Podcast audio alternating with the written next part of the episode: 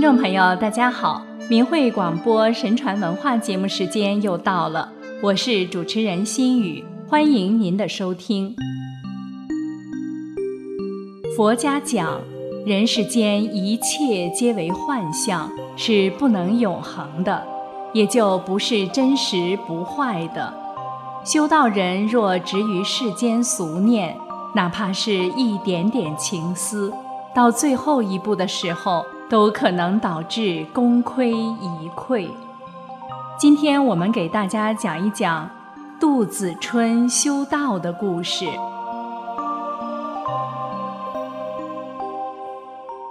杜子春生活在北周隋朝年间，年轻时性格豪爽，心智很高，把一切看得很淡，但也放浪不羁，喜游乐饮酒，没心思积累家业，没多长时间就把家产花光了。没办法，去投奔亲友，亲友们认为他不务正业，将他拒之门外。当时已是冬天。他衣衫褴褛，食不果腹，徒步在长安街上游荡。天快黑了，还饿着肚子，徘徊着不知该去哪里。他从东街走到西街，饥寒交迫，孤苦无靠，不由得仰天长叹。这时，有位老人拄着拐杖来到他面前，问他：“年轻人，为什么叹息呢？”杜子春就说了他的处境和心情，怨恨亲友们对他如此无情无义，越说越愤慨，十分激动。老人听后问他：“你需要多少钱够花呢？”杜子春说：“我若有三五万钱，能活着就行了。”老人说：“不够吧？你再多说一些。”子春说：“十万。”老人又说：“还不够吧？”杜子春就说：“那么一百万足够了。”老人还说不够。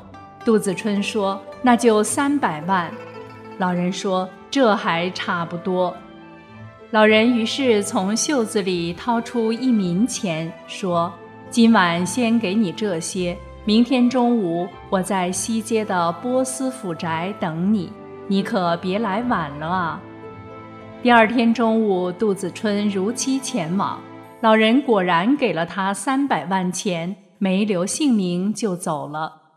杜子春有了这么多钱，浪荡的心很快像草一样长起来，认为自己有这么多钱，一生也不会穷酸受苦了。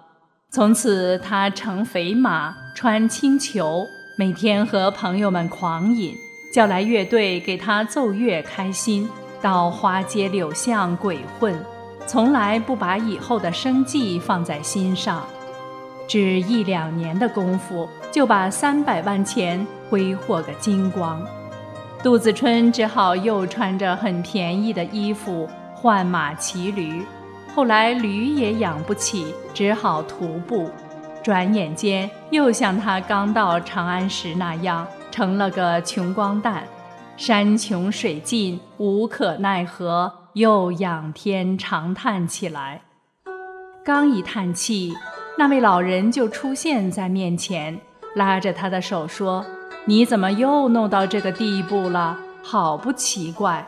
没关系，我还可以再帮助你。这回你要多少钱？”杜子春羞愧难当，不好意思开口。老人再三逼问。杜子春只是惭愧的赔礼。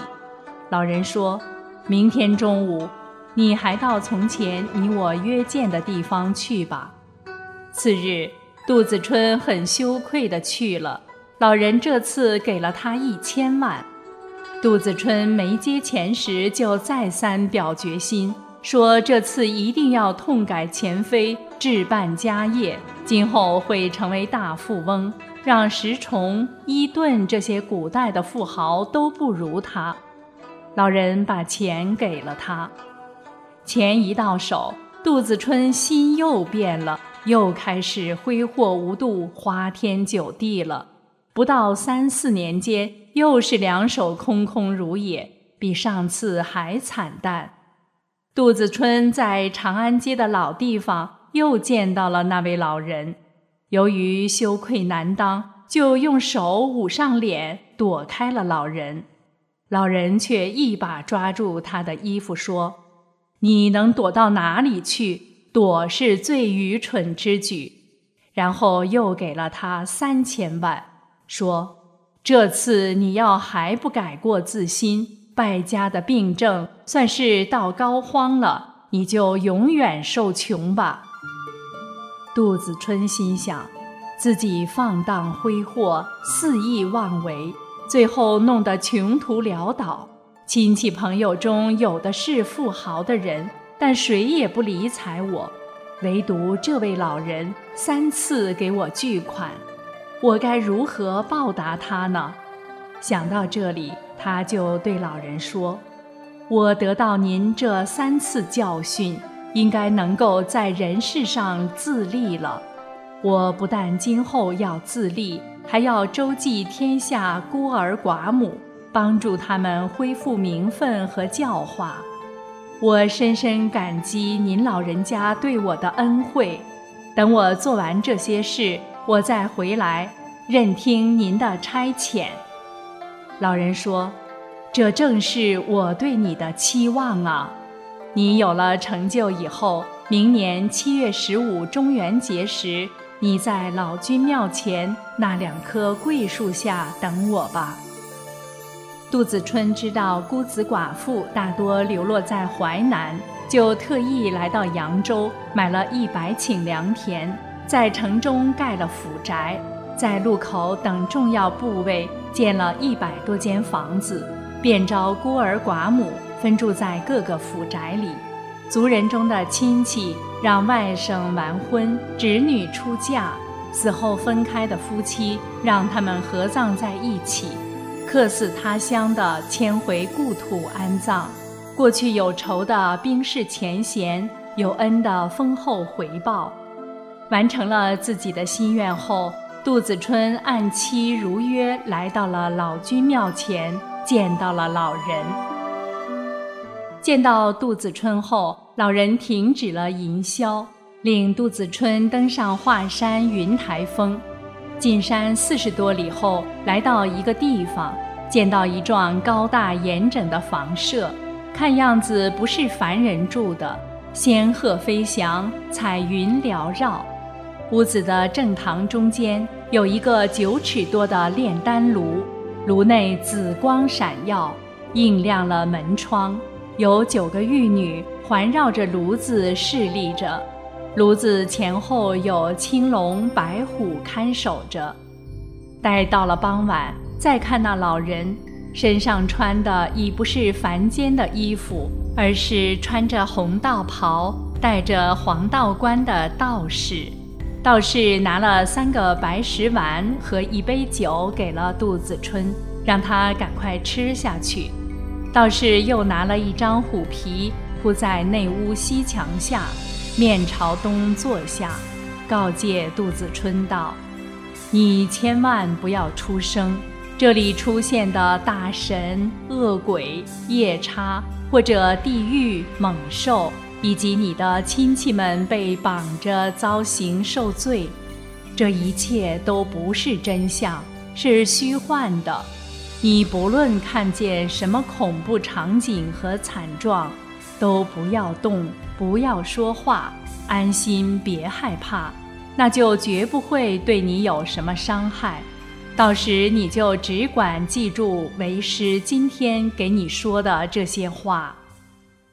道士去后，杜子春向院里看，院里有一个装满了水的大瓮，此外没看到什么。道士刚走，杜子春就听见外面人喊马叫。震天动地，只见满山满谷都是士兵，旌旗飘飘，戈矛闪闪，千乘万骑蜂拥而来。有一个人自称大将军，身高一丈多，他本人和马都披着金铠甲，光芒耀眼。大将军的卫士就有几百人，都举着剑，张着弓，一直来到屋前。大声呵斥杜子春说：“你是什么人？大将军到了，怎么竟不回避？”有卫士用剑逼着杜子春问他的姓名，还问他在做什么。杜子春都一声也不吭。见他不出声，卫士们大怒，一声声喊叫着：“杀了他，射死他！”有如雷鸣。杜子春稳坐泰山，充耳不闻。那个大将军只好怒气冲冲地带着队伍走了。过了片刻。又来了一群群的猛虎、毒龙、狮子、蝮蛇和毒蝎，争先恐后地扑向杜子春，要撕碎它、吞食它。有的还在他头顶跳来跳去，张牙舞爪。杜子春仍是不动声色。过了一会儿，这些毒蛇猛兽也都散去了。突然间，大雨滂沱，雷电交加。天昏地暗，伸手不见五指。不一会儿，又有大火轮燃烧着，在他左右滚动，光在身前身后闪耀，亮得眼都睁不开。片刻之间，院子里水深一丈多，空中雷声隆隆，电光闪闪，像要让山峰崩塌，河水倒流，其势不可挡。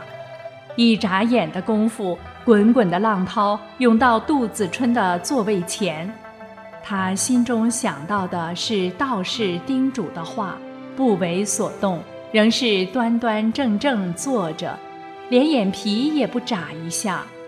接着，那位大将军又来了，领着一群地狱中的牛头马面和狰狞的厉鬼，将一口装满滚开的水的大锅放在杜子春面前。鬼怪们手执长矛和两股铁叉，命令道：“说出你的姓名，就放了你；如果不说，就把你放在锅里煮。”杜子春仍不说话。这时，鬼怪们又把他的妻子抓来，绑在台阶下，指着他妻子向杜子春说：“说出你的姓名，就放了他。”杜子春还是不作声。于是鬼怪们鞭打他的妻子，用刀砍他，用箭射他，一会儿烧，一会儿煮，百般折磨，惨不忍睹。他妻子苦不堪忍，就向杜子春哭嚎道：“我虽然又丑又笨，配不上你，但我毕竟给你做了十几年妻子了。现在我被鬼抓来这样折磨，我实在难以承受。”我不敢指望你向他们跪服求情，只希望你说一句话，我就能活下来。人谁能无情？你就忍心不说一句话，看着我继续受折磨吗？妻子在庭院中泪如雨下，边哭边喊边骂。杜子春始终视而不见。那位大将军也说：“你不说行。”你不相信我还有更毒辣的手段对付他，说着命令小鬼抬来了错对，从脚上开始一寸寸地错他的妻子。妻子哭声越来越高，杜子春还是连看也不看。大将军说：“这个家伙妖术已练成，不能让他在世上久留。”于是命令左右把杜子春斩了。杜子春被杀之后，魂魄被带着去见阎王。阎王一见杜子春就说：“这不是云台峰的那个妖民吗？给我把他打入地狱里去。”于是杜子春受尽了油锅、铁杖、锥倒、楷模、过坑、刀山剑海等所有的地狱酷刑。然而。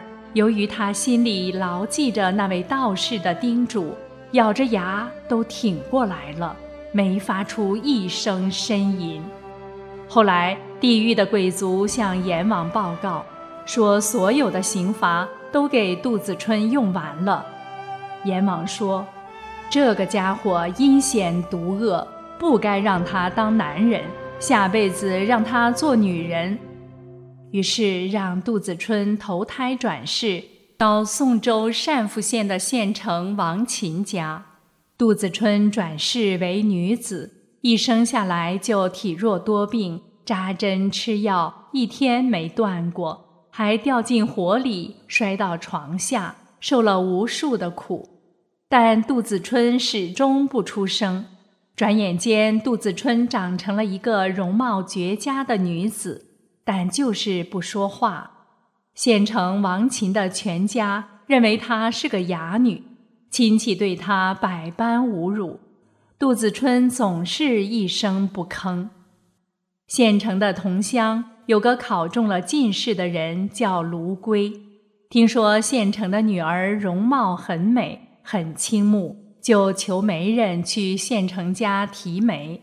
县城家借口是哑女，把媒人推辞了。卢龟说：“妻子只要贤惠就好，不会说话又有什么关系呢？正好给那些长舌妇做个榜样。”县城就答应了婚事。卢龟按照规矩施行了六礼，和杜子春办了婚事。两个人过了几年，感情非常好，生了一个男孩。男孩已经两岁了，十分聪明。卢龟抱着孩子和他说话，他不吭声，想尽办法逗他，也不说话。卢龟大怒道：“古时贾大夫的妻子瞧不起他，认为他无能，始终不孝。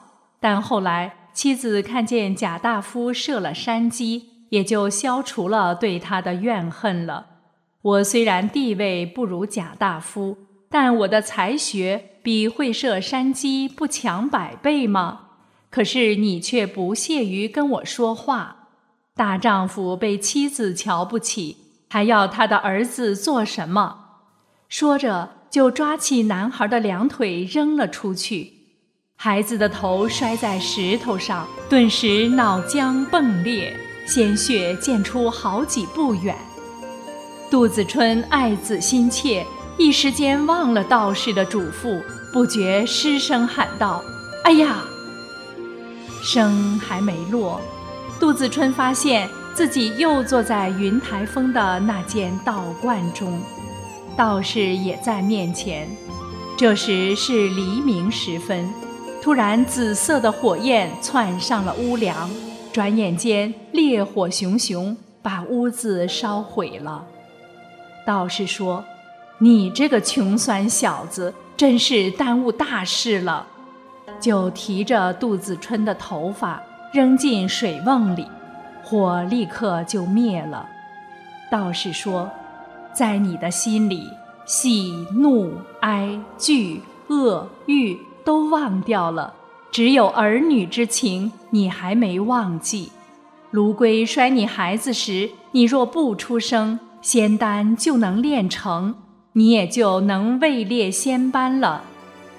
可叹啊，仙才真是太难得了。我仙丹可以再炼，但你却还得回到人间去，以后继续勤奋地修道吧。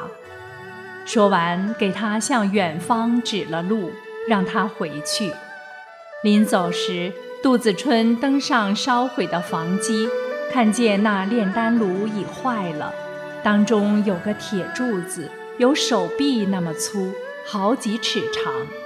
那道士正脱了衣服，用刀子削那铁柱子。杜子春回到家后。非常悔恨，他当初忘了对道士发的誓，想回去找到道士效力，以补偿自己的过失。他来到云台峰，什么也没找到，只好怀着惋惜悔恨的心情回来了。